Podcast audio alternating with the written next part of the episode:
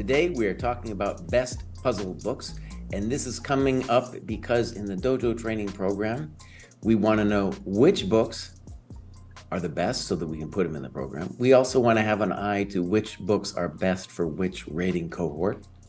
In addition, the dojo is compiling a list of its own puzzles, both tactical and positional in nature.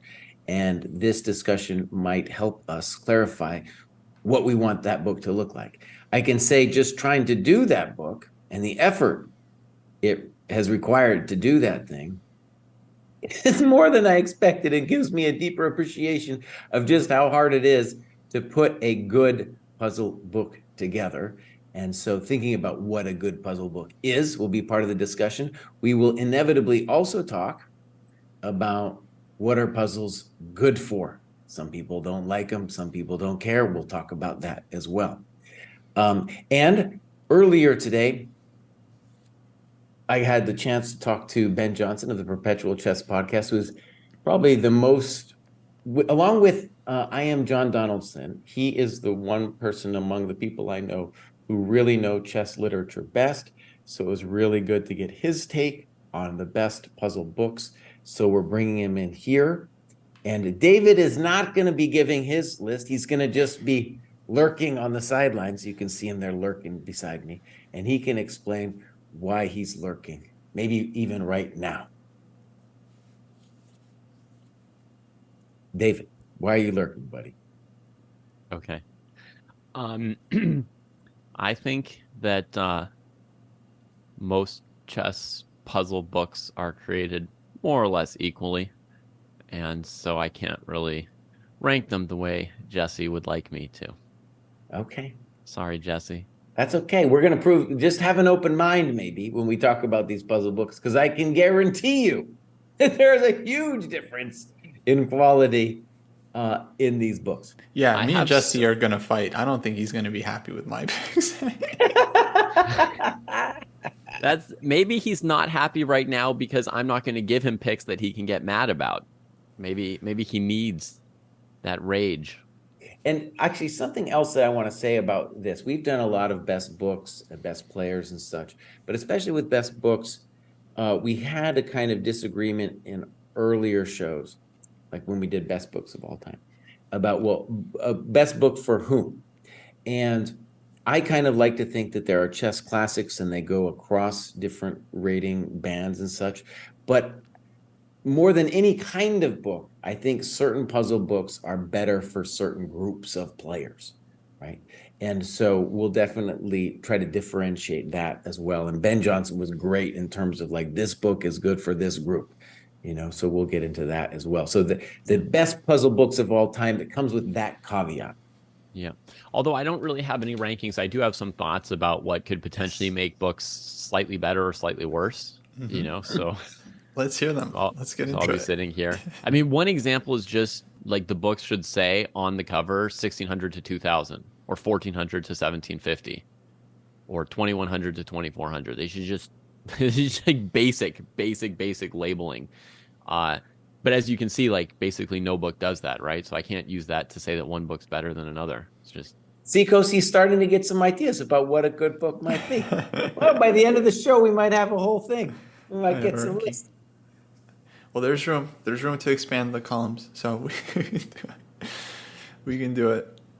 And um, I want to stress yeah. when we go through this, I'm, I'm, we're allowed to change our minds. I might change my minds as we go. No, along. that's, um, that's a big critique. I honestly do have of a lot of endgame study books, um, mm. because in particular, some endgame studies are just like impossibly difficult, and some are like solvable with a lot of effort, and some are are, are solvable. And it's like, um, yeah, a lot of the books have puzzles arranged in just completely random orders where you don't know if you're going to be suffering during the puzzle. You know you'll be suffering, but you don't know how long. Is it going to be a five minute or like a 30 minute? And yeah, it's very, very tough, especially for people that are just starting out. If there's not a lot of like instruction, here's how to solve puzzles, here's how to look for solutions, then, you know, it could be a real struggle for people starting off with books that are too hard for them. Because like David said, there's no clear indicator generally that this book is going to be too hard for someone. And people are often just Googling, oh, what are the best puzzle books? What are the best endgame books? They see the most popular books. And yeah, they don't really have any understanding of, of what's going to be too easy or, or too hard. So, um, mm. yeah, I don't want to name any names. I definitely see people on Twitter working with books that are like way above their rating range, and I'm like, oh my god, this how did how did you get this book? That's not that's the not answer good. is simple. People don't label their work. I mean, it's like it's like the very first, you know, 1000 rated move for somebody to make a puzzle book would be to, you know, label the difficulty level for their audience, but they'd rather sell five or six extra copies to people who can't use the book well than to just label it and sell it to the actual audience. Now, David, now, David, let me just say that's not entirely true. There's some truth to it, but it's not entirely true. We have books like in the program, like Tactics Time, that is clearly marketed to a lower rated audience. Great. My first chess workbook, first that's also marketed to a lower audience. Great. I'm very glad that perfect that your you chess clearly out. meant for aspiring professional players, right? So mm, that's not a great one, Jesse. It's not. That's I know not a, lot of one? I know a lot of amateurs buying perfect your chess because they're like, oh, it's a good book, and it's like, mm yeah. Okay. We we label it that way. We know. And but, we put it in the correct in cohort. that book, it is very clear that he's saying the first problems starting out are like meant for 1900s. In the book, yeah, they're true. in print. It's there okay. in print. It's not like you know in any case, I we I think we're in agreement that the book um, should say. Also, shout out to our friend Seychess. I'm pretty sure he started doing a series of tactic tactics books that are kind of labeled. I feel like they're called like climbing the tactics ladder, something like that. And I think they're given like every like 200 rating point band. So those seem to be like a pretty uh-huh. good. Maybe maybe we should check them out. yeah, no, and I want to say actually with that book has helped uh, us think about what our book slash Kindle, whatever it's going to be, will look like in the sense that now, because you know books can be digital, you can have a position on one page like Seychess has, and then the answer on the next.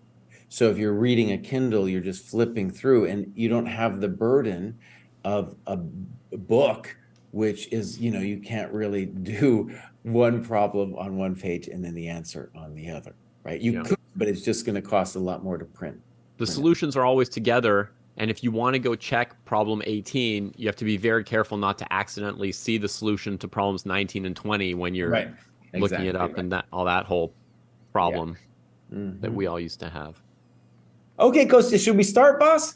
We're gonna I, snake it. I think um, let's let's get into it. So yeah, just to be clear, I don't know if we actually explained it. We're each or Jesse and I are doing a top ten ranking list. We have Ben's top ten rankings from earlier. We're going to be going one by one. If you want a visual mm-hmm. representation and you're listening to this on the podcast, um, check out the video on on YouTube.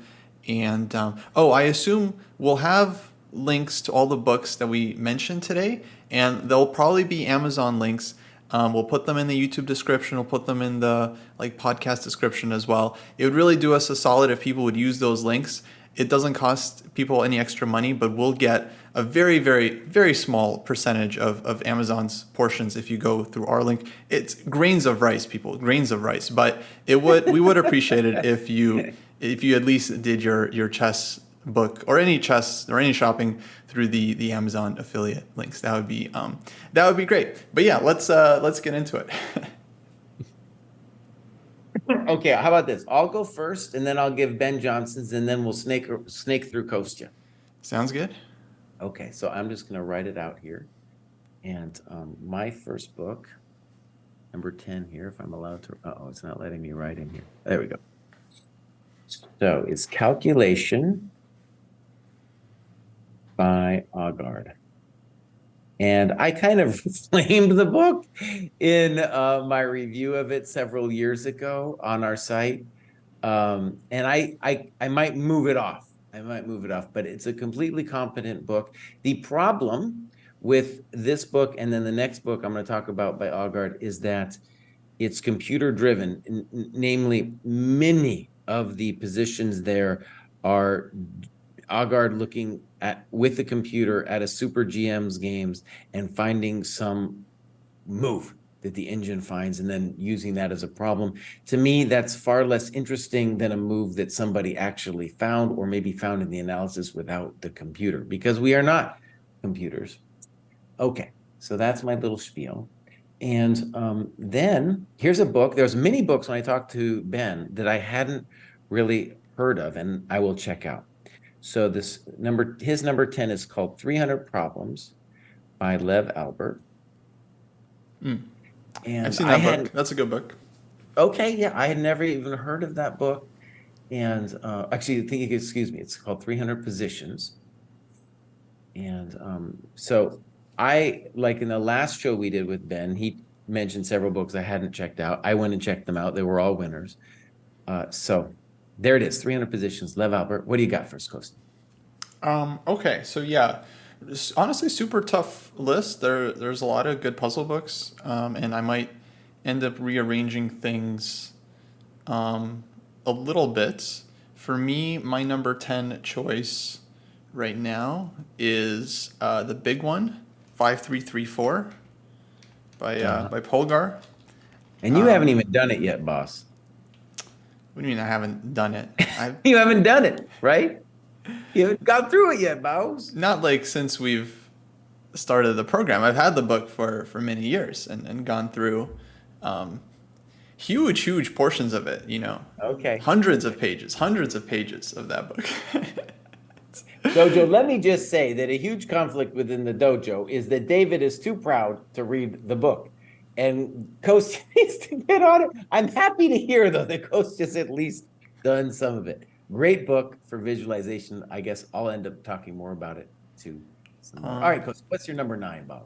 yeah, no. Let me just say on this this Polgar book, it's it's great. I mean, it's it has a lot more than just the mating puzzles too, which I don't know if we're giving it bonus points for that, but I actually like the book because it has all these like uh, miniatures and has all these like nice combinations as well. So definitely, it's just like huge, huge value in, in that book. And the mating puzzles, I think, also are very fundamental and um, and useful. Very bulky book though, very very big. I wish they would figure out uh, some. You really got to get it on Chessable too. If they got that book on Chessable, game changer, game changer right there. Um, anyway, number nine for me is a pretty famous endgame study book, um, Domination. Uh-huh. I think it's called Domination in 25, 45 Studies, something like that. I always Uh, can't remember either how many it is.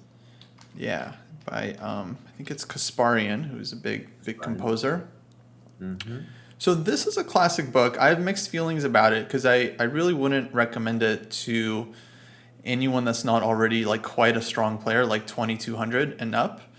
Um, Just because, so the book is great. It has a ton of studies. Like I uh, mentioned earlier with endgame study books, it has this problem where a lot of the studies are um, doable. A lot of them are just like extremely like difficult and borderline impossible. And there's little instruction in terms of like what you're looking for and like how to you know it's so it's a slog it's a slog to go through the book but um, the puzzles are amazing a lot of strong gms like they credit this book because like they went through it they solved a bunch of endgame studies and you know improved their calculation tremendously and it is a classic so i feel like it deserves its place on on this list Yeah, I mean, what are you looking for on the list, Kostya? Like books that are useful to lots of people, or books that are well done for what they are, or like what?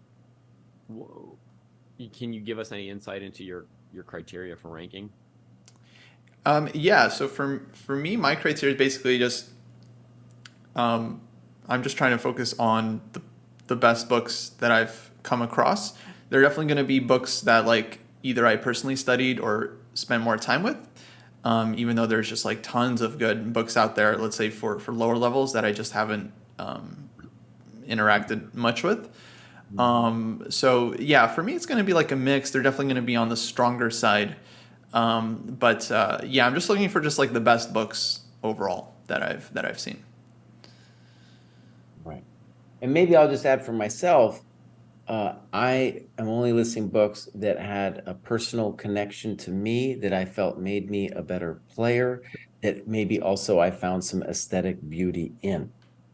This is why Johnson's picks, Ben Johnson's picks, are especially useful for us because he's thinking of it more from the perspective of, let's call it global chess improvement, right? From down the line. Um, and that would line up better with sort of the perspective of our training program as far as which books you would want to put in the training program. Well, right, and so one, yeah, one of the reasons I want to do this podcast is so we get our heads around both, like which books we might uh, bring into the program, and then our own book and how it should be structured uh, as well. Yeah. Um, okay. So, uh, speaking of Ben Johnson, he has a book here that I'm interested if you guys have heard of. It's called Chess Steps by Brunia and Wijgerden, Dutch dudes. Wait, is that like the chess steps like program? Honestly, dude, I had never really heard of this thing, but I think it's kind of famous. It came out in the early 2000s, I think. Yeah. Yeah, because Chess Steps is a yeah very famous program where it's like it's a bunch of books. It's like five or six yeah, series right, of books. Mm-hmm. Oh, okay. That's that's probably the one he was. Yeah, yeah. I mean, right. It's hard to count this as like a, a single book. I would say it's more of just like a complete like uh, chess program. Like a right. competitor to Chess Steps is the dojo training program, basically. It's like that's a it's that's no, but it's positions, right? It's like you go through these positions. It's training you with positions. Yeah, I think so. Yeah. It looks like their steps are broken down by rating up to yeah. 800, 800 yeah, yeah. to 1400, 1400 mm-hmm. to 1600. Yeah, so, so you don't buy the book. You don't buy the book until until you get done with the step. You don't buy the next book until you're done with the first step one. Yeah, it's like very clearly laid out. I think it's also designed well for um, instructors that are teaching classes. Right, right. Um, it claims to be the world's leading teaching method in chess, so maybe they need to check out our program and then add a second. No, no, no. It's it's very popular. It's very popular. No, no, no. We're yeah, we're second to them. Okay. Well, the the beauty of that is like in terms of one of the things we just got to say too, right? Is we decided we aren't going to talk about uh, like Puzzle Rush and all that kind of stuff. We're talking about books, but like what we have is simply enabled by technology that people back just 20 years ago, like chess steps, clearly didn't have. Um, and now kids aren't reading books, right? And most adults aren't reading books too. So we're talking about best books, how we can bring them in the program, but our program is clearly better because the book is uh, nice. It's a nice form, but we have just more things going on here and interactions uh, via technology, right? We win. we win. it looks like gonna, it looks like all they have is the tactics, Kostya. It's yeah, not a full training program for chess. It's just tactics. No, I, I believe they have endgame stuff, um, positional puzzles. Mm, I'm sure, but it's all puzzles, is what I'm trying. We're trying to say. I okay. I feel like there's more to it, but you know, I'm not uh, I'm not a huge expert on it. So in number nine, I've got uh, positional play by Aagaard. I just finished that. Uh, I reviewed it on our site. Um, one of the things that I aspire to with our dojo training program book is that when we have a position before us, that it's not clear to the person looking at it, whether it's a positional move that they're looking for or a tactical move, a mix of both, right? And um, puzzles, if you want to call them puzzles, that are often the most aesthetically pleasing to me are one where there's a positional solution. You know, usually there's some tactical ideas involved with it too, but the aesthetic joy of a positional puzzle is really beautiful. And there's honestly not that many books that try to bring that out. So that's one of the thing that I think that's kind of missing. Most of the books are really talking about tactical stuff, which is also important. Um, this book has the same problem as calculation, which is very 90% of the problems are, are, are computer driven. Okay, so I get to go again, and my number eight is uh, the old ECO combinations book. So um, ECO was a I'm gonna, I'm gonna I might put my foot in my mouth there. It's a Serbian company, Yugoslavian back in the day, and uh, they were putting out the Informant, and the Informant had all the top games uh, that were played in any given time span. And then at the end, the back of the book, they had a great collection of puzzles, and they had a great collection of end games, many of which were very difficult. And then the combination book, also theoretical novelties also theoretical novels, and they had a they then put that book together, which was the first of its kind, really. Um, and it did break it down by motif. Some of it were was miscellaneous in the back, so it was a great collection that basically every player of my generation went through that book several times. Uh, yeah, so that was that's definitely a, a classic, the ECO combinations book. Yeah, One definitely. of the few books on your list that I've read. And I liked it. Nice. All right, Ben's Ben's number eight book, Hmm. Jesse. Sorry, I was just I was like No, no somebody problem. else is gonna go. No, I gotta go for Ben. I'm talking through Ben. All good. So um, Yeah, I love that you. I was watching the stream earlier. I love that you um, forced him at, at gunpoint on stream to give his top ten.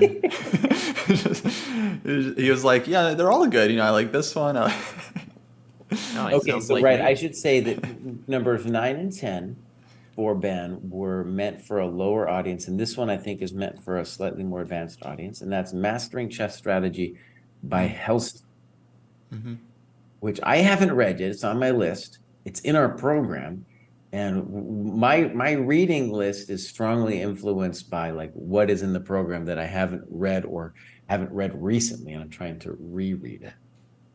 Kosi, have you Yeah. read that? Yeah, that's a great one. That's going to be on my list too. Um, I mean, it's focused on uh, positional elements, and like you said, there's very few like positional puzzle books out there. Um, that's one of them. That book is actually so massive in that it has an it's like an entire book of like positional examples, and then all the chapters have um, like a bunch of exercises attached to them as well. So it's like, um, yeah, really good training. And uh, yeah, I'll talk more about it later, I guess. Okay. Um, so when you guys said best puzzle books, you didn't just mean combinations. Any kind of puzzle. Yeah, exactly. End game, Endgame, sure. positional. It Basically, could be- David, it where could you be get a- white's. It could be white's king is on h4 after four moves. How does black give checkmate on move four? yeah, it's a puzzle. I mean, it's still a puzzle. It's like you get a position, you get asked to think about it, and give your answer. Yeah. Okay, because there's like that book of like Sherlock Holmes puzzles. You know, Uh, weird see, he's stuff. Does that starting. count? Wheels are starting to turn, Costa. He might end up giving us some books. No, I'm. I'm not going to. I'm just. I'm just understanding your proposition. I really just thought, you know, we're Uh. just learning tactical combinations here. Okay. Yeah, sorry. Um, I mean, yeah, yeah. There, there's positional puzzle books. There's also a lot of variety within just like the the tactical books. You know, like there's a big difference between a book like I don't know, Chess Tactics from Scratch, which is going to have like more instruction, versus a book like um, that's just all puzzles, where it's just diagrams and solutions, um, and like less. But anyway, Yeah. Okay. So Eugene's so Eugene's book and Nate Solon's their book about evaluation, that's a puzzle book. yeah, for sure. Mm. Okay. yeah, that would count. Yeah, there's a Well, lot you of guys should put it on the list then because I mean there's only so many books about evaluating. Like none. Boss, if you want to make a list, you are welcome to make a yeah. list. You can't tell us what to put on our list. That's that's crossing the line. Uh, it's like I'm not hungry, but can you guys order some fries? Yeah. I'm not hungry. I'm not. That's exactly what it is. Uh, okay, so my my number eight book here, um, I'm basically going to put um, I'm gonna put calculation slash positional play. Okay. just gonna put both of them because they're both Aagaard, um, and they're very different books, but they're uh, they're from the same series and same same style. Um, and okay, I was I was biting my tongue earlier when, when Jesse was talking, but um, I really like these books. I think they're they're good. Um, one thing I want to say is that calculation in particular, like it has uh, a lot of just instructive value. Like it's not just um, a bunch of exercises, but there's like examples and you know suggestions, techniques, like how to calculate, like what kind of moves to look for, what the thought process should be like. Um, so I, I personally feel like it's a very very instructive book. Um, positional play as well. Um, actually, funny story about positional play. This was my suggestion for the dojo training program because this book was suggested to me by um, okay, a couple like strong players, and um, I really liked it. And and then we had this conversation like multiple times um, or either David or Jesse were like, "Why do we have this in like our tactics section, like positional play?" I'm like, yeah. We kept trying to explain them like it's, it's like a it's like a puzzle book. It's like exercises you got to calculate, um, and a lot of the exercises, especially for Aagaard, um, are uh, very very concrete in terms of the the solution. So it might be like a positional idea, like you're improving one of your pieces, you're making an exchange, um, but they're you can't justify the move without having calculated variations behind it, which is very important in, in chess and definitely um, should be should be trained. Um, yeah, I think I definitely feel the criticism that some of the puzzles just feel like too computery. It's just like, oh, that's too concrete. And it's like mm-hmm. unrealistic to kind of find that. But for the most part, I I do find the puzzles in uh, quite quite instructive. Um, so, okay, that's my number eight. Kostya, how do you feel about Jesse's point about the book that it's too computer driven? Um, well, I just said that I think some of the puzzles are like a little too concrete in terms of the solution, mm-hmm. but I think for the most part, like they're uh, they're they feel pretty instructive to me. But you think it's like a problem if positions are found in that way, like based on like something that that no person noticed but that a computer noticed? Um that's a that's a good question. I'm not sure i think i'm not sure either that's why i'm asking you i think it's a tough question like i've been wondering about it a lot yeah. this morning since i didn't have books to rank i was just thinking about some of these general questions like should your stuff should you computer check all the answers or should you computer generate your puzzles right um, well i think a lot of these, for example, are found. Um, for instance, like sometimes it's like a blunder. Someone doesn't see a winning idea, and then that's kind of the puzzle. But I, I think if you show that puzzle to a strong player, they would often find it.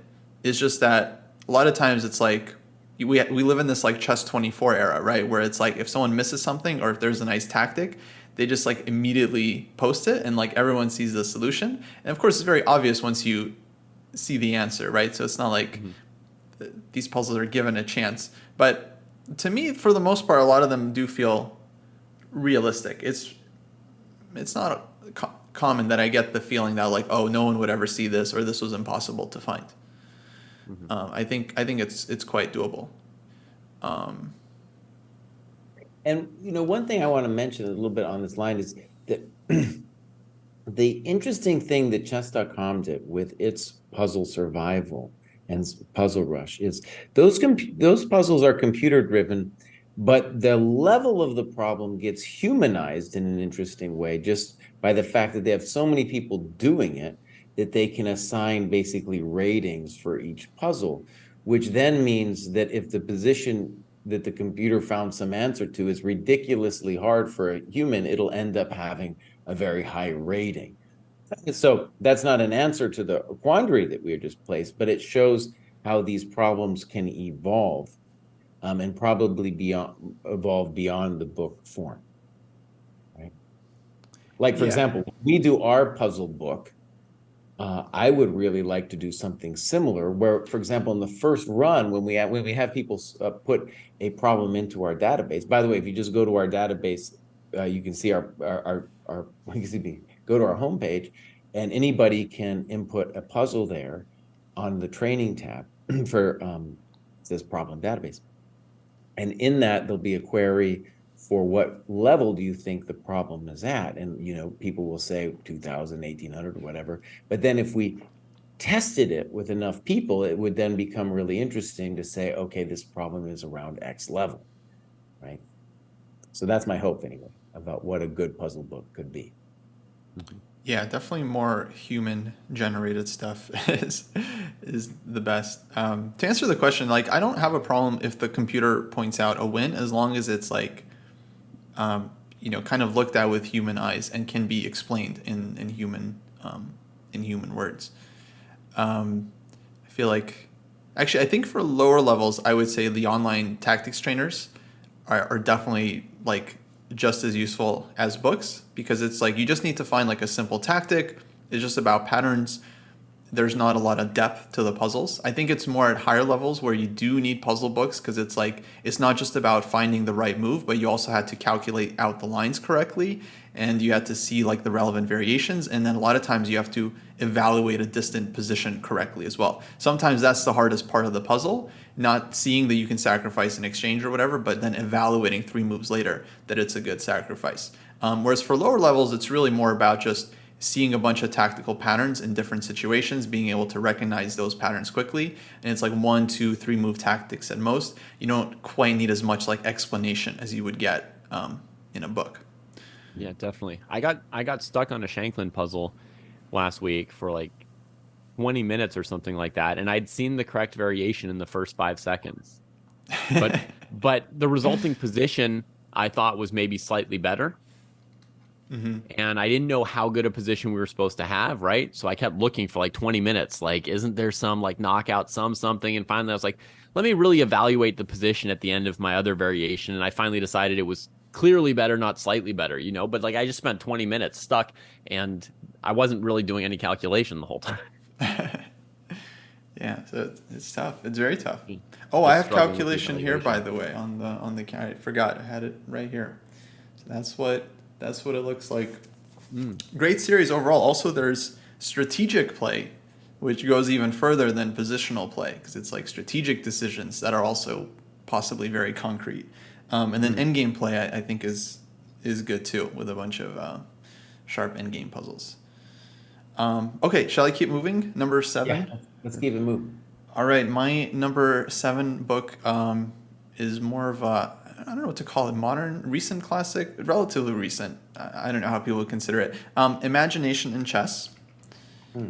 by Gaprindashvili, uh, who I believe is a international master, if I'm not mistaken. Um, first name Paata. Uh, so yeah, this is this is a really interesting book. Um, there are definitely there are definitely some issues with it in that about half the puzzles are are incorrect, maybe l- less than half. so, so, it has it has some issues for sure. Um, what I really like about this book is that it's a very unique book in that it focuses on, I, I think, some of like just the trickiest aspects of calculation. Um, so a lot of the there's just a couple of chapters, but in general the chapters are about kind of finding very unexpected resources um, and just like moves or ideas that are, uh, for whatever reason, uh, difficult to to see. Um, so things like in between moves, backwards moves, backwards um, moves. combinations where you, uh, for example, give a check with your queen, the king moves, and then you retreat with your queen next, and now you have like this fancy double attack. So stuff that's just like very tricky to see. Even one or two movers um, that yeah I've worked with this book a lot. I've given a lot of its puzzles to like my students. You know, the solution will be two moves long, but yeah. very very hard hard to see. Um, and so yeah, I think it's just a great book with a lot of very um, unique puzzles. Gaprindashvili is also the first one to put a name um, to this thinking that technique uh, that he refers to as uh, uh, reciprocal thinking, which is a technique I think a lot of strong players use when you're like calculating a line and it doesn't quite work and then you realize oh if i just started with this move on move one then the whole variation plays out correctly. And i think this is one of the only books that has a ton of puzzles on this theme where it's like you have an obvious idea or some idea that's not quite working you have to start with a very non-obvious move and then your combination um, works from there so very very few books that even discuss this topic but i think it's super super common and uh, like yeah, lots of games are decided because some player had like this kind of um, this kind of instinct. So, um, but but yeah, should be said. Uh, you know, I, I, think the book isn't fully computer accurate. Um, there are some positions where there's like multiple solutions, and it's kind of confusing what you're supposed to be looking for. Um, some of the positions aren't like uh, quite correct.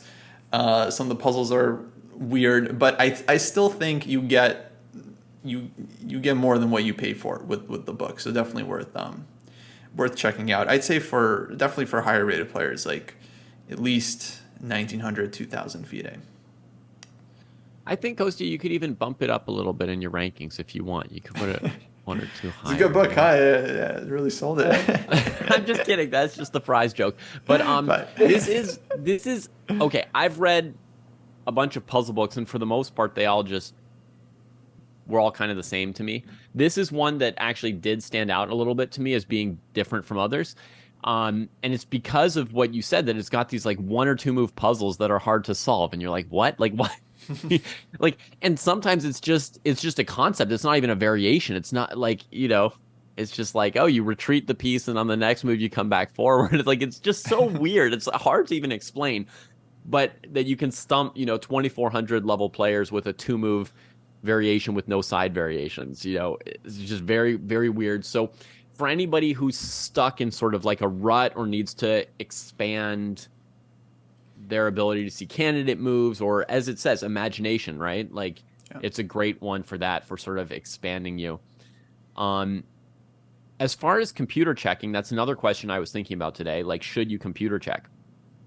And I actually think that for like game collections, I prefer books that are not computer checked. Um, because I think it helps you stay engaged as you're playing through a book and discussions of ideas. If you can actually disagree with it with what's in the book, and it like encourages you to actually be thinking for yourself, right? But if you're doing tactics, I think I'm going to come down on the side of it should be computer checked at this point because there's not like lengthy discussions, right? There's just a variation generally that tells you the answer. Some people will give some explanation, but if they're not going to mention the alternative solution that you might have thought of, you're just left just like confused forever, you know, and it's not I don't know. To me that's not a pleasant experience. Well, then I mean, I definitely see what you're saying. I I honestly don't mind it as much. I feel like um, okay, ideally a book has as few mistakes as possible, especially like a tactics book. But if you have like a thousand problems or something, or three hundred problems, like a few of them are messed up, you know, I think that's that's fine. Um, Yeah. But I would also say that like, and I've had this experience where, uh, you know, you're solving a puzzle, and you feel like it doesn't really make sense. You haven't found the solution, and then you check you check the answer, and it turns out the book was labeled wrong. It was the other side to move, and and then it's just like you just wasted 20 minutes calculating like the wrong Yeah, yeah, um, yeah. the wrong turn. Um, but I feel like that's still useful because you can still check your analysis against the computer, and you might maybe your like if your analysis was correct and that there is no advantage with whatever position you were calculating. Maybe you had the wrong position, the position set up. There's a wrong diagram or whatever.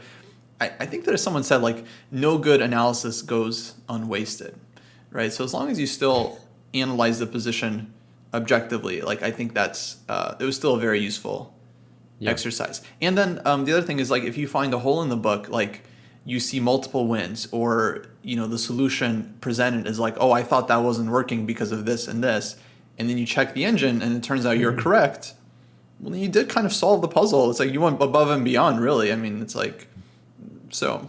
I think um, I would suggest kind of like engine checking your analysis when it's like the book doesn't mention, you know, what you were saying or you're, you're disagreeing with the book or something's unclear and okay, hopefully it, it helps a bit. Right. But as far as how good a book it is, I think that's taking away from it a little bit. Like if you're reading a book on a train or whatever, I mean, you don't you don't always have, you know, Fritz in your pocket to Yeah. To to go and double check stuff, right? Often a chess book is something that you read in a park or on a train and the on the I'm going to give a whole rant later, David, as to why I think it's in fact the opposite is true. Okay. Books look who forward to it. do not have computer checked are better. Better. Okay. Better. Cool. I'm I'm looking forward to hearing it because I was just thinking about it today really hard for the first time. Uh, as far as puzzle books. Mm-hmm. I mean, I have a strong opinion about not puzzle books, so Yeah. Okay, next one is Forcing Chess Moves. This is Ben's book. I, I've heard of this book. I have not read it. Um, so it is by Hertan and Benjamin. A lot of people have said good things about this book. Yeah. So I, yeah, that probably all, all all four so far. I can imagine somehow incorporating them into our program. Oh, there it is. Yeah, I was doing the thing. It's There it got the big, Uh-huh. got the big Okay. arm. yeah. See, David's been doing some puzzles on the side, Bows. It's a good book. I didn't say I don't like do puzzles. I've done so many puzzles. It's all kind of blended together for me. Like Uh-huh. imagine and imagination in chess is one of the few that sticks out for me. That's- as being That's- different than the others. David's number one. Forcing chess moves is the number two. okay. yeah, that's a good one. All right, Jesse, you're number seven. So my number seven is domination. And maybe I'll just say quickly on top of what Kostya said. Uh, I got this book, came into my hands, you know, it was way before the computer, and it is uh, very difficult, like exceedingly difficult problems. There's a common aesthetic to them, though. Like, dude only put problems in that fulfilled a certain beauty. Mhm. And so, one of the nice things about that is that um, you get a sense into an experience of an aesthetic of problems. And um, in general, I should also mention they are mostly what we would call endgame studies. And endgame studies have their own special kind of beauty, right? That other kinds of ones don't, sim- simply because with less pieces, you can actually get longer and more interesting variations than you can with middle game positions. And just to clarify, like a lot of times in say books like Cal- Calculation by Aagaard and others, you can end a variation by saying white has a crushing attack. Um, you cannot end. you cannot end an endgame puzzle like that. You can end it with like, well, white's up a piece or something, right? But uh, or white is a winning position, but it's not. You you can't do that kind of qualitative thing with an endgame study. Okay, so domination, and then at number six, I might move these around again. Um, I have Endgame Tactics by Van Perlo, which I read fairly recently, very much enjoyed, and there's diff- lots of different Endgame books, and I'll talk. We're gonna it'll be at least one more on my list. Endgame Tactics is really nice in the sense that it's not what we would call theoretical positions, but positions taken from actual games where this guy Van Perlo was collecting endgame positions for decades and um, human analysis. Um, but I think very well checked by him and maybe some other people who read the manuscript.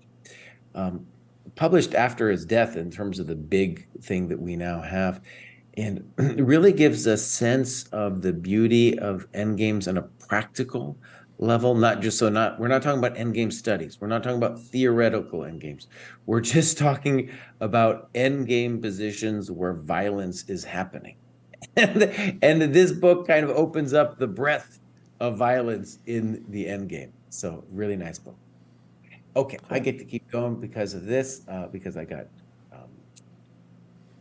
Johnson on tap two. And so he has got a book that I'm certain will be coming up later Perfect Your Chess. So I won't say much about it since I'm sure Kostya and I will mention it on our list too. Yeah, Perfect Your Chess. Very good book. Mm-hmm. Yep, good book. Okay, Um, Kostya, what do you got, buddy? Okay, number six for me um, is uh, basically a series of books. I'm just going to put the series title. Uh, it's called The Manual of Chess Combinations. Um, We've so far we've only got one book in common. You know why? it's tough. It's tough. Um, Here's Kostya's little Russian schoolboy side. Yeah, yeah, chess school. So there's a couple of these books. There's a 1A, 1B, a 2, volume 3. Um, but basically they're all good. They're meant for for different levels. I think 1A is up to like 800 or so. 1B is like 8 to 1200 and and so on and so forth. Um, but really really good books, really good puzzles. I feel like they're they're very thematic puzzles. They're combinations where like the themes will come up over and over again. Um, and they do a great job of mixing in um, some endgame studies early on, or at least like excerpts of endgame studies that are, are quite simple. So just kind of throwing in those like cute little endgame ideas um, at a at a lower level, I think is very very useful, and it gives people a very uh, solid foundation. And then in the more advanced books in the series, then they throw in like actual endgame studies um, that are of course hard to solve, but appropriate for for that level. Um, and uh, yeah, just again, um, ooh, really good good combinations. They're all taken from like classic games. Um, for the most part, I actually think the book was done um, was like human selected. Uh, I mean, like the puzzles were uh, handpicked by by a human because I think there's like a few computer mistakes, um, but very very clean for um, for the large majority of puzzles. And also, I want to say one of the later books, I think it's volume three, has some really good sections for stronger players. Um, like in particular, they have a chapter um, that's called "Finding uh, Difficult Moves in Calculation," and it's great because it's like all of the combinations start off with like maybe one, two, three obvious moves, and then on move four, you have to find just like a really hard hard move, um, which I think is a very very uh, useful um, thing to train. There's another chapter. It's all about the um, opponent's counterplay, and it's it's literally a chapter of puzzles where um, either you're like you're white to play, you're black to play, and they ask you to evaluate a move, and the move doesn't always work out. So you simply have to calculate it out. And in every puzzle, there's always like uh, enemy resources, and either the idea doesn't work or it does work, but you have to then calculate and figure out why. So it's just like really, um, really good training, and it really deals with this thing that people run into where it's like, you know, when you know it's a puzzle, you always know there's like a solution. And it's like, okay, this should work, this should work. But if you don't know that it's supposed to work, then it, of course, it makes it a lot harder and forces you to actually analyze um, a lot more effectively. So yeah, great series of books overall um, there.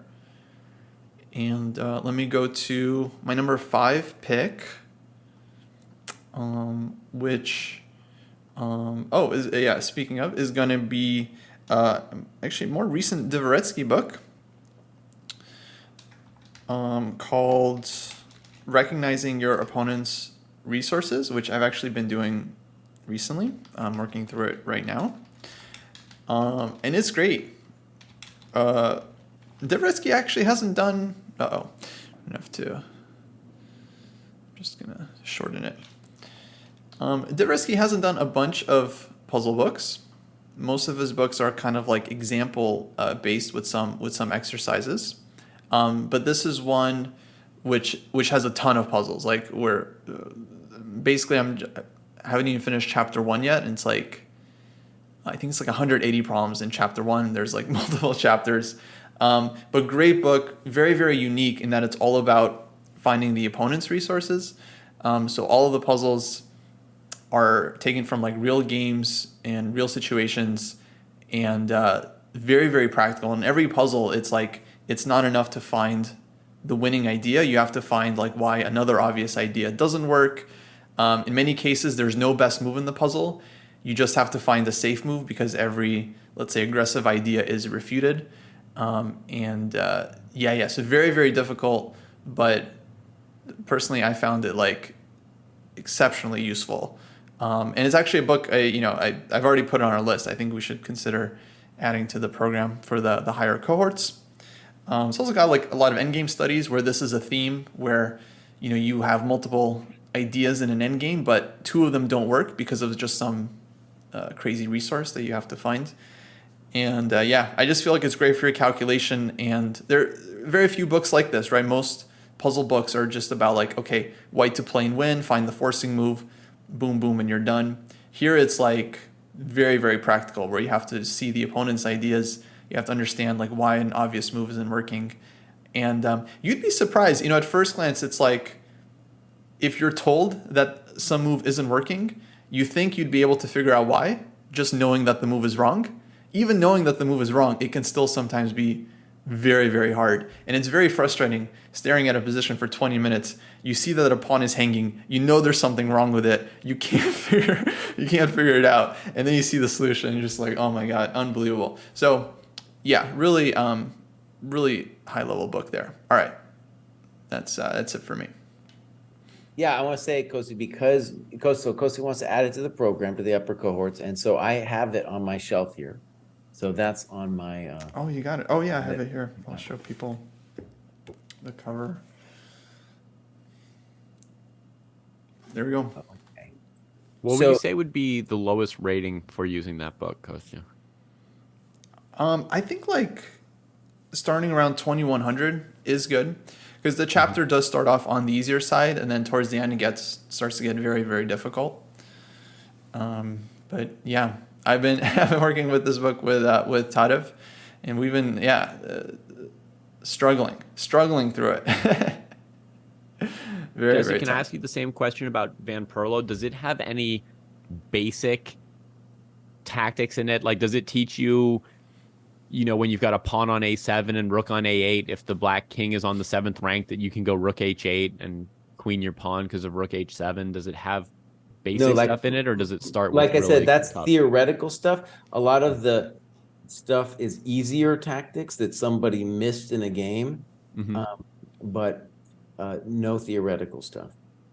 Um, I should also mention, I'm having some doubts about putting it on six, just because, not because it's not a great book, but in the sense that it's arguably not a puzzle book. I, I think what interestingly, Chessable turned it into a puzzle book, but honestly, the positions uh, maybe they're more meant to be played through because a lot of times you see a position and then somebody makes a mistake right there. So it's not like you're trying to find the mistake. So I might, I might uh, move one of Kostya's books over, change it up a little bit. Like you've had Kostya and I endgame sensei at least one position from Van Perlo.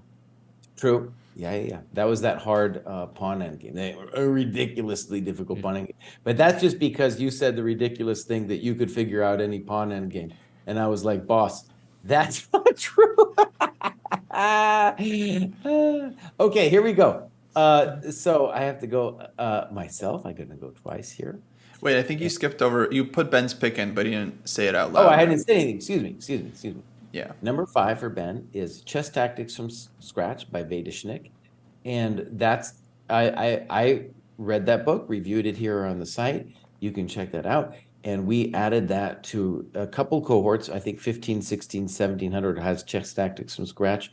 Um, it's kind of, uh, i- its ambition is to talk about ways of finding tactics for kind of that level in addition to showing puzzles, uh, there's like 300 puzzles at the end, and at the end of every chapter, there's a set of puzzles that deal with whatever theme that the chapter was dealing with. And, you know, one of the things, of course, about doing the dojo is I would normally not be reading that book for myself, but I did enjoy that a lot. And I was like, oh, right, this helps me understand too what a good puzzle book looks like for a lower cohort, right? And like I said, for my own personal list, I'm just doing books that touched my soul aesthetically and in terms of playing strength, right? Um, by the way, this might be the time at number five to give our little spiel. Uh, endgame puzzles, okay? Or excuse me, puzzles in general, especially tactics puzzles, especially endgame studies, I will say, can be very addictive they are it's a beautiful thing to do and it is turned into its own competitive sports. There are puzzle solving competitions. So it's not just chess anymore uh, about, uh, not just about improving your chess. It is a, pursuit in its own. And it's been that way honestly for a while, a while but it hasn't turned into a competitive thing such as it is, is now. And the reason i want to stress that is there is a strong argument now let's just take the the the straw man's case because my friend Yermolinsky, Alex Yermolinsky, has a very powerful argument, which is at least even if you disagree, you need to hear it, which is that puzzles are garbage because all of the tactics are in your own games and you are just going somewhere else instead of looking deeply where you should be looking, right? So it's just a little game that you're playing on the side. Uh, it's an interesting argument. I don't entirely agree, but it's important to hear because I can say about myself that I enjoy puzzles. I've done a lot of puzzles, and it's its own. It can definitely be its own kind of. Um, David, I'm, I have the German word Zeitvertreib. What do we say? Um, uh, you know, a, a, what? I forgot the English word. That's hilarious. Appreciation. No, no, no. When you're No. just wasting time, you like know, a time sink or something. a time like that. sink. Yeah, we're Oh, me I and see. David we both don't remember the English word. In any case, you know something. You're like a the way crossword puzzles can be done. You know. Pastime. Okay, pastime. There, thank you. Okay, here we go. So number five, I have got the book that I recently reviewed. I enjoyed a lot, uh, and this I think helped. This book helps us understand what a good puzzle book. Maybe let's call it maybe the future of good puzzle books. And I'm not allowed into my little tab here. Here we go. Think like a super GM this I got turned on to this book by Ben Johnson when we were listing best books. Um, and it sets a new standard and helps also understand why engines aren't the best. So the new standard is this. Instead of giving an answer that's based in the computer, give the problem to a variety of people and have them different skill levels and have them describe how long it took them to do the problem or not do the problem what their answer was what their reasoning was and especially for me reading the way adams solved the problem. Sometimes dude didn't get it right which are also comforting for a chump gm like me. Um, really helped give me insight into how somebody who is a human mind i can't aspire to be a, a computer mind but how a human mind approaches a position and you know the efficiency with which Adams can discard things and i'm still you know stuck spinning my wheels on some junk move you know? And then therefore you know the time you don't spend on things is very important in chess and in puzzles. The other thing that i think is very good about that book is that in contrast to just about every puzzle book, it gives great insight into the difference between um, how people solve problems or chess at different levels. And there's a lot to say about it, but I'll just take one takeaway that was kind of proven in the answers. is that the main difference, and this applies not just for puzzles, but I think for chess in general, the main difference between lower rated players and higher rated players is when lower rated players see a good move, they have a very hard time not just doing it, just like just putting it out on the board or saying, that's my answer. I've seen that as a coach as well. Whereas higher rated players are going to try to refute their own ideas and really go deep into that refutation. And honestly, when you look at Carlsen, the way he talks, you can see so many times dude sees the right move instantly, but then will spend some time thinking about it, right? And doing a, a real deep blunder check about what's going on in the positions and the assumptions of the positions. So has more to say than that, but really great book in that regard. And like I said, I think it sets the stage for what problem books will become in the future. You have to have some kind of human element in terms of what's going on. You can't just be like Aagaard anymore and be like, well, the computer spit out this line. You know, no, boss, no, give me more. Okay. And then uh, four, and here I have my rant that I've been saving for David. So number four is The Best Move by Jansa and Hort. And this is an old book, pre-computer. And so let me set the stage a lot of these are tactics a lot of them are positional moves um, some end games and the genius of this kind of book and it's really important to see why computer books computer solutions aren't as good is that when Jansa and Hort say that they think a move is best and they have had their bro GMs look at it several times too um, it's the human answer is what is interesting in that. So there's a lot of ones where, and, and let me say also, as a reader, you can disagree, and if you want, you can turn on the computer and you can have a debate with these people. That's the beautiful thing. Now, if Jansa and Hort were doing it today and they turned on their engine, well, instantly they would say, "Oh, of course I was wrong." But no, you had deliberate thought about this, my friend. You thought it wasn't like you were some chump GM. No, you guys were at the top of your game, especially Hort. This, this was like one of the top players of his generation. So, yes, that is in a sense the answer. So, even if you disagree, you get a sense of like, well, this is the human answer, right? And then you can disagree with it. And that's part of the fun, honestly, is having a disagreement you know and first you know the first thing you're going to do when you see their answer is you're going to say like maybe usually you'll just be like oh obviously i missed that but sometimes you'll be like wait a second what about me boss i had an idea here buddy and you could check it if you want or ask your friend and analyze it so i think to, to me the old books without the computer generated stuff are really good let me mention something that's not quite a puzzle book that can be used as a puzzle book and that is in the program we have art of attack i'm really enjoying rereading that if you look at that book and just consider the diagrams, it's essentially a puzzle book. So many of those answers are wrong. And I can, I've been going through it with Jamil, my student, and I can, I know instantly, I'm like, this is sus.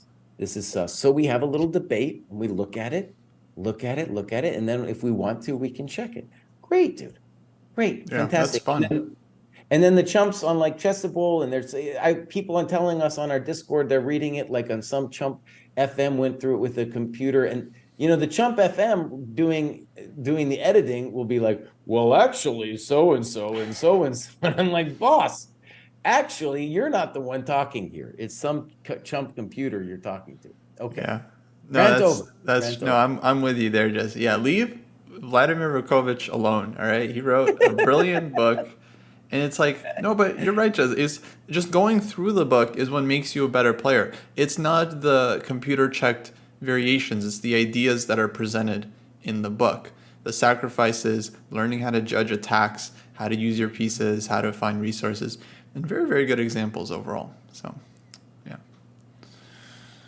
I can't get the oh Ben Johnson's next one to center. Maybe you can figure that out. In any case, fix it. Uh, let me let me suggest one thing on that topic, Jesse. I'm not maybe not going to get into a full fledged fight with you or anything because you know mm-hmm. you guys know in general I'm not super pro computer, but um, this is actually sort of a counter to my own way of what thinking in general in the past. But do you think it's possible that when we talk about what's a human move and what's a computer move, that that could be changing a little bit as more and more people are are training up with computers? Like for example, is it possible that things that we dismiss as oh it's a computer move nobody would see it that people of the type of like you know Nodirbek Abdusattorov might might see it in this coming generation that that there might be a degree to which people are going to see more and more computer moves as there are more and more humans who've trained with computers um let me i'll put it like this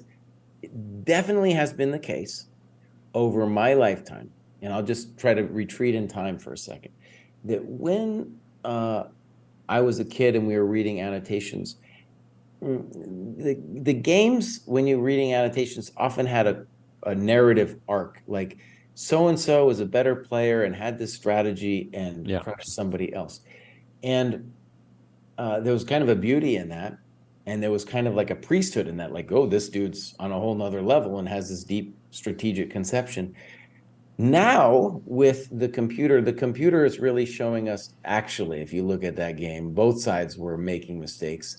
And it was a more on a move by move basis in the mm-hmm. sense that the, the valuation was actually changing dramatically, and these chumps never realized. so the computer has moved us to more of a move by move analysis of the position. Move by move meaning that the old ideas of a strategic conception of the board, which then carried out through multiple phases of the game, doesn't didn't exist like the old masters actually thought, and that leads to a more uh, computery way of thinking about it. Just you're like, well, every move, every move, I might have something here. Let's go. You know, let's look deeply at it. So I think that's the biggest shift.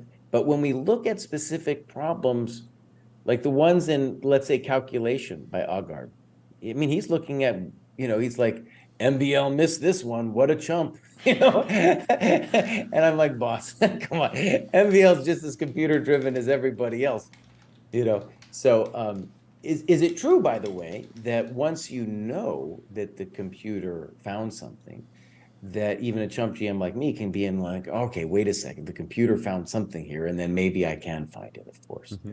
right? But that's a slightly different thing. In the real game, you don't know. You don't know. Maybe you, you have no idea. Once the computer tells you something there, it's something different. Yeah. All right. Shall we keep going? Let's keep going, Bows. All right. Number four for me, um, maybe a bit controversial. I'm going with um, Woodpecker Method uh, by Smith and, Tikkanen.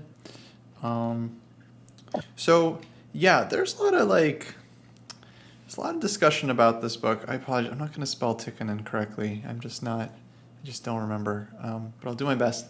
Um, there's a lot of discussion about this book because whenever it's like you hear woodpecker method it's like people are like oh is the method good? Is it is it a good method? Does it work? And it's like the book is actually more than just the method. That's the thing i like trying to i always try to like share. It's like so the book is essentially 1100 um, tactical puzzles or combinations. They range from like easy all the way to hard.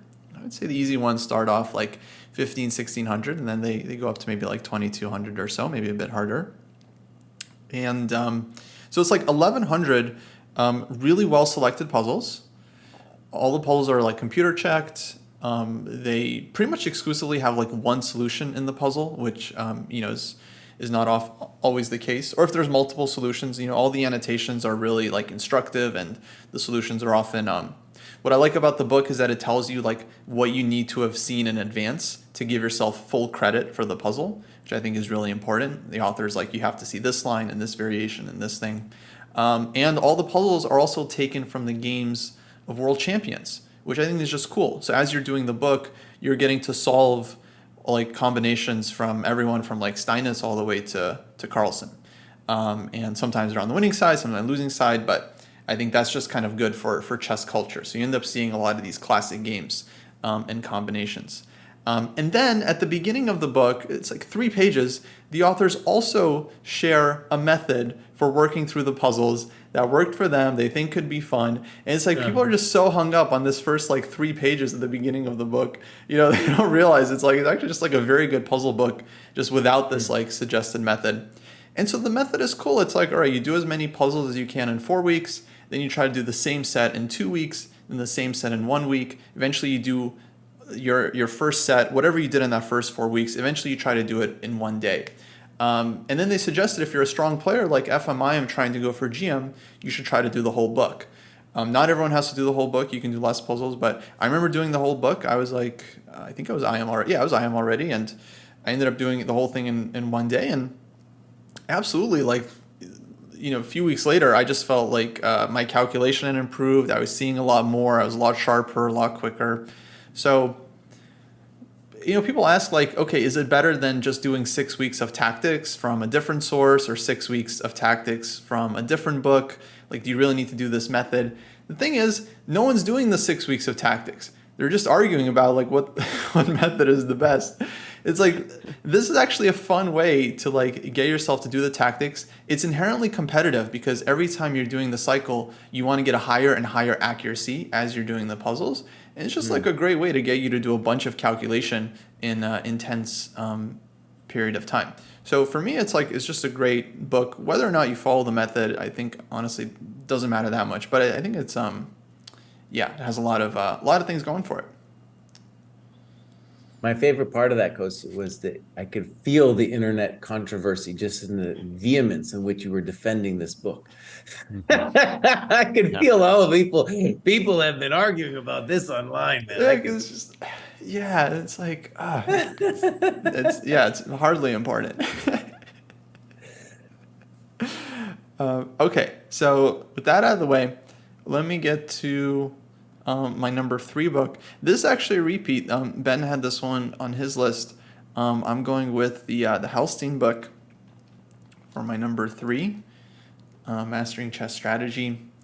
Um, we mentioned this book has a lot of good uh, positional puzzles. I also think his other books are good, Mastering Endgame Strategy and Mastering Opening Strategy. They're all written in a very similar format in that it's a bunch of like instructive examples and then it's a bunch of exercises as well at the end. So all three of those books are good. I would say like Mastering Chess Strategies, maybe the the main one. So um, I'll give that the, uh, the number three pick from uh, from me. Okay. All right. So Ben has five, three, three, four. Polgar. Now David is still too proud to read this book, but it is a classic, and I'll talk a little bit more about it when I do my top three. I was also too proud. So, um, as with a lot of our when we do these beautiful lists, I have a lot of fun doing it. We, players, games, oftentimes, and this is the case here, uh, my top three I can feel are a little bit interchangeable on any given day. So just bear that in mind that I can imagine flipping these out. So at number three, I have uh, Perfect Your Chess. And uh, great book. We've talked about this on a variety of other shows. Um, the thing I will say now about it is that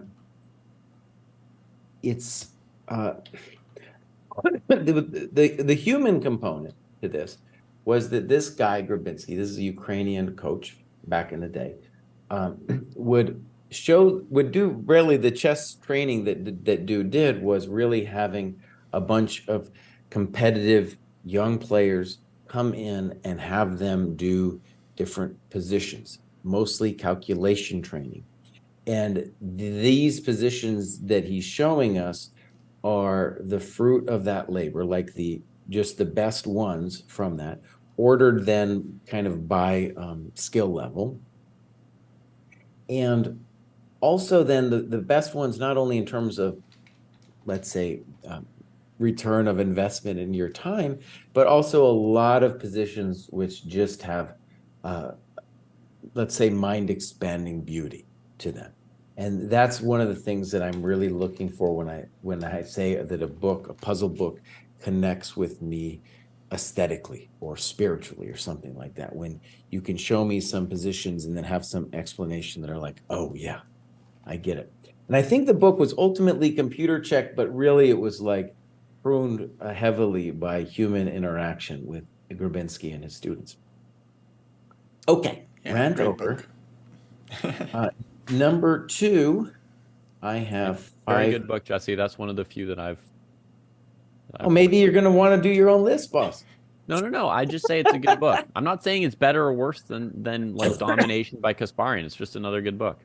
Okay. So um, I then put the Polgar book at number two.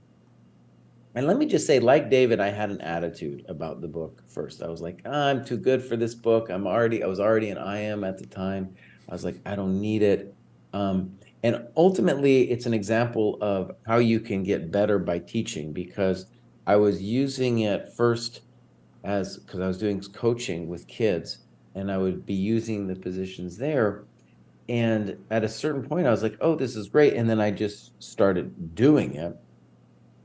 And since that time, I've done it several times through. And if we're going to talk about woodpecker method, it's kind of interesting. And essentially, I've done the book so many times that I, you know, I could essentially do it faster and faster. I'll, it still won't be instant for me, right? Um, but you know, yeah, I've I've done it again and again, and it really helps.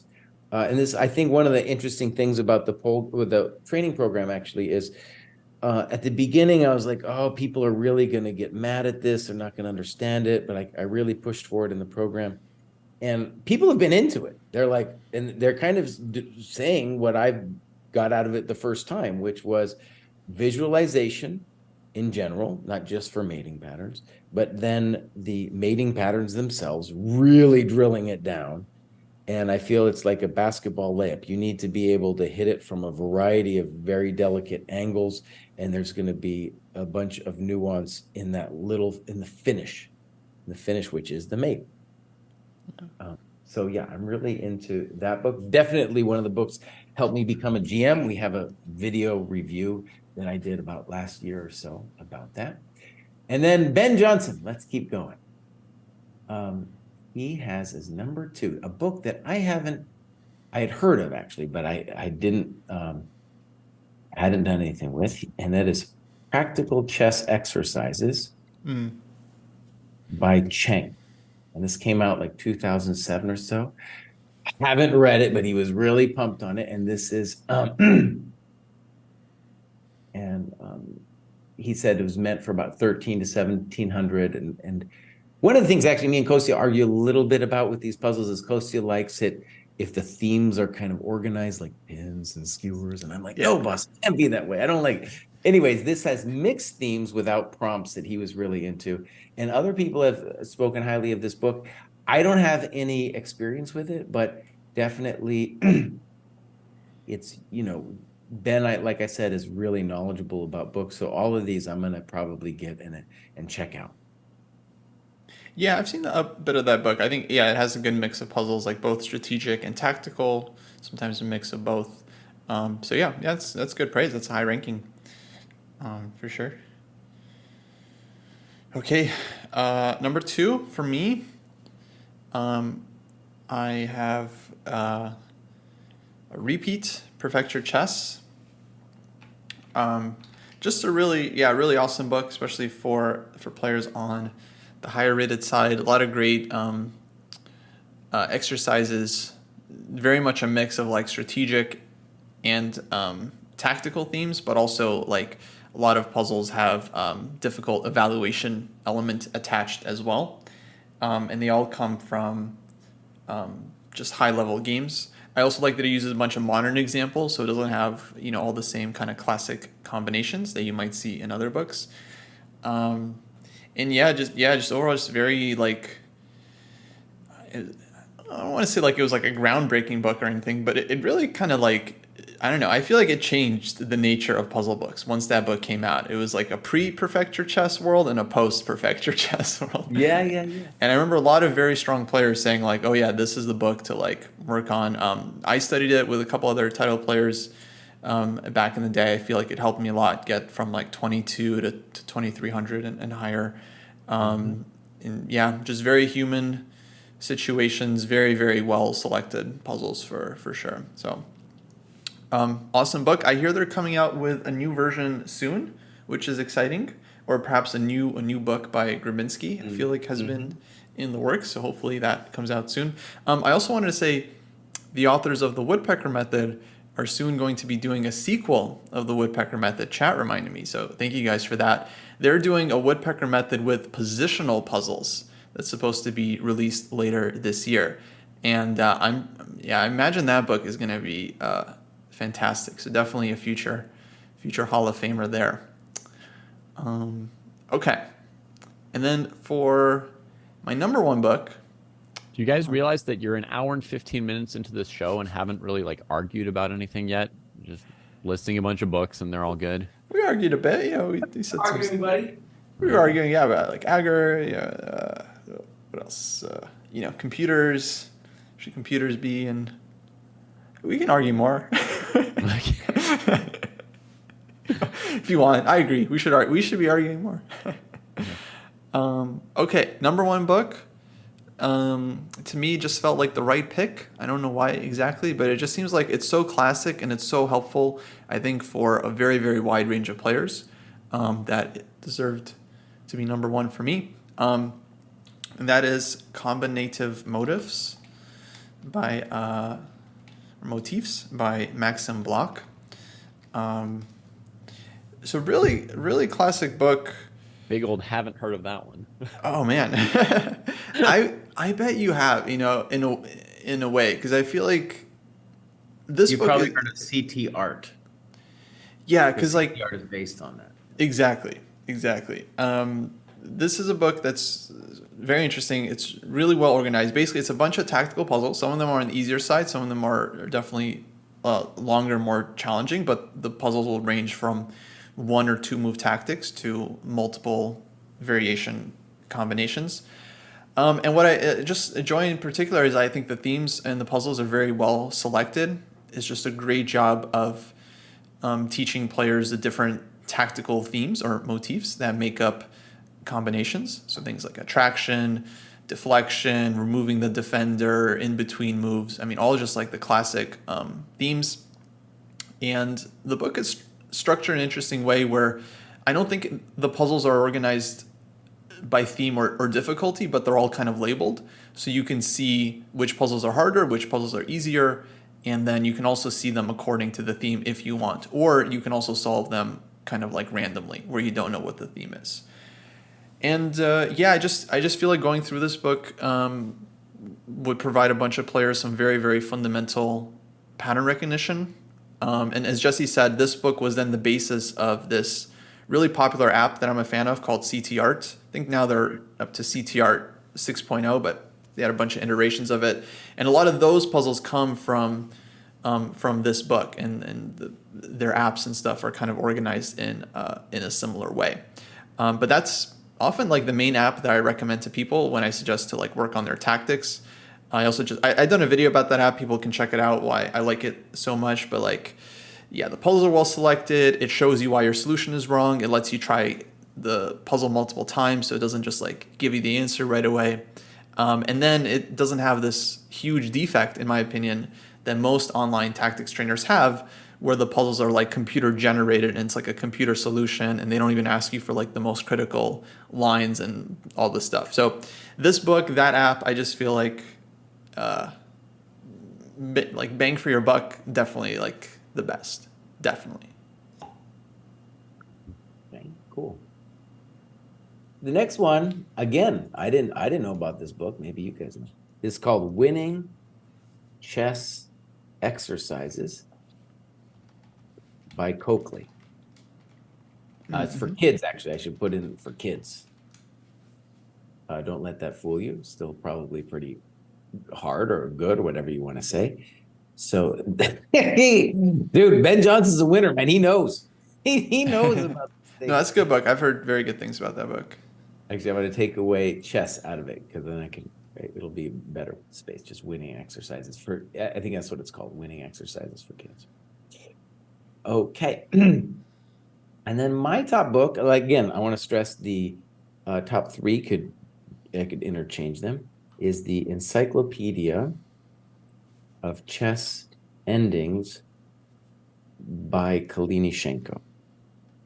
And uh, just quick story, kind of hilarious to think of where Russia is now. But I played the 2004 Aeroflot Open, and it was in this hotel that used to be right next to Red Square, where back in the day, like that's where the CIA would be, and they would have like all these like spy things running through the walls and stuff.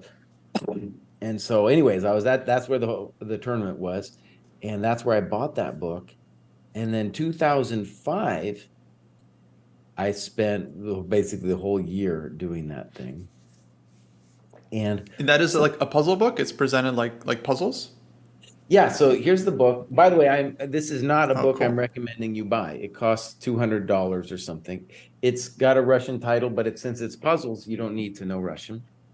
Um, and it's organized by first, you know, pawn end games, rook end games, queen end games, and it's uh, the let me just say, back in the day, ECO created a big old series of books, like one book on pawn end games, one book on queen, you know, queen, one book bishop, one book knight. I think there were two books on rook end games, and those are interesting books. And unfortunately, I gave my copies away because I couldn't travel with them. I was poor, and I was like, I I can't keep carrying these around in my duffel bag. Okay. That's what happened to those books. But those books, honestly, what they did was it was too much.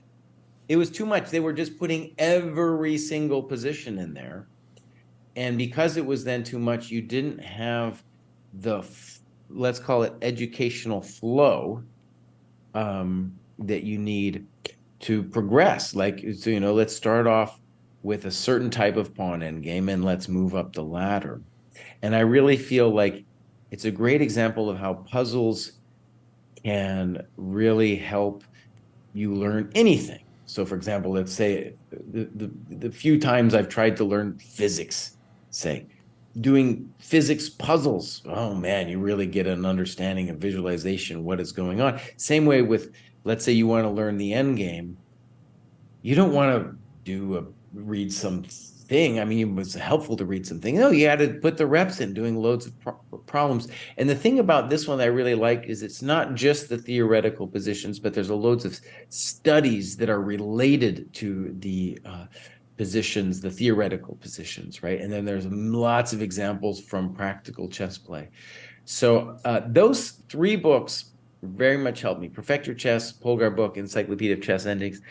And um, when we have on the site, we have the what I call the rook endgame progression, and that's my own take a little bit on some of those positions in the Kalinichenko book, where I've especially designed them for sparring, right? So this even if you do not will never get this book if you're in the program and do the rook endgame progression the influence of this book is kind of in there in terms of getting positions let's say from the ground up and then developing it to uh, harder and harder difficulty. Okay, David. So, whose list is most correct in your view?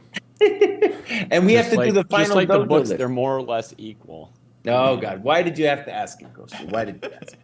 Let's find out who's going to. David has to do the math though, because he didn't do anything. now he's got to do the math and figure it out. I think we're ready to go. I think David has, has, set it okay. up for us. Okay, good. So let me um, let me grab the uh, the final rankings real quick. We don't have a ton of repeats, so these aren't the most democratic rankings, I would say. But uh, yeah. So what books were even on all? I think there's two books on all three lists, right? We got oh, Perfect Your Chess and Polgar. Oh, on, on all three chess. The top the top two are on all three lists. Mm-hmm. As far as I could tell, those were the only ones. And then there are a couple more overlaps near the bottom of the compiled list I did for you, but they were defeated by the books that people put in first and second that were uh, unique. So between five and eight, you've got four books that just got all their points from one person. and while is setting that up, we have an angry chat message about why we don't have How to Beat Your Dad at Chess. I read that book. It's in the program. Uh, so not dissing on the book. It's hard to make this list. It's hard. Yeah, a lot of good books out there, folks. Yeah. Oh my god. Think that's the only good book we left out?